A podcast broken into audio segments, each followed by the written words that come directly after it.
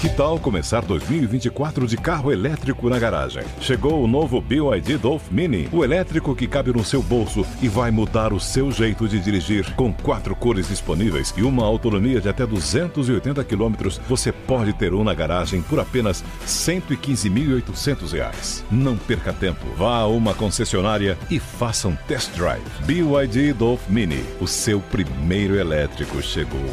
No trânsito, escolha a vida. Tech News. Tech News. Tech News. O mundo digital sem complicação. Com Carlos Aros. Oferecimento Suzy e SAP. Quando uma parceria se torna um romance. Você já ouviu a expressão low touch?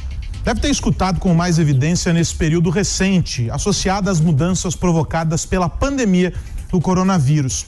O termo faz referência a um modelo em que a relação entre empresas e clientes acontece sem contato direto entre as partes. Um bom exemplo disso é a plataforma de venda online, seja por meio de sites ou de aplicativos. Todo o processo de atendimento ao cliente, da aproximação até a efetivação da venda, se dá digitalmente.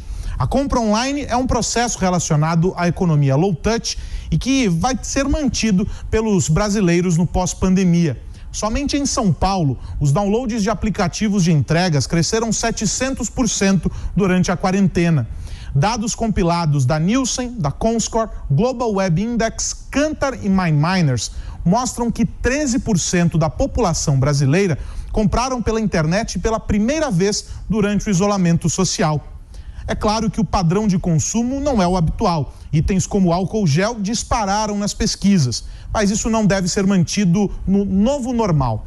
O que deverá permanecer é a percepção de que há vantagens que a compra online traz para o consumidor. Na avaliação do Board of Innovation, que divulgou um grande estudo recentemente sobre a economia low touch, esse é o momento de surfar na onda de oportunidades que surgem com as transformações do consumo. Uma dessas mudanças é a presença das redes sociais, como Facebook e Instagram, na jornada de compra.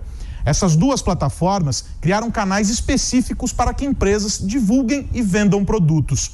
O consumidor está mais digital e busca experiências customizadas, quer ser atendido como se fosse único. E as empresas precisam adotar ferramentas e estratégias digitais para garantir essa experiência.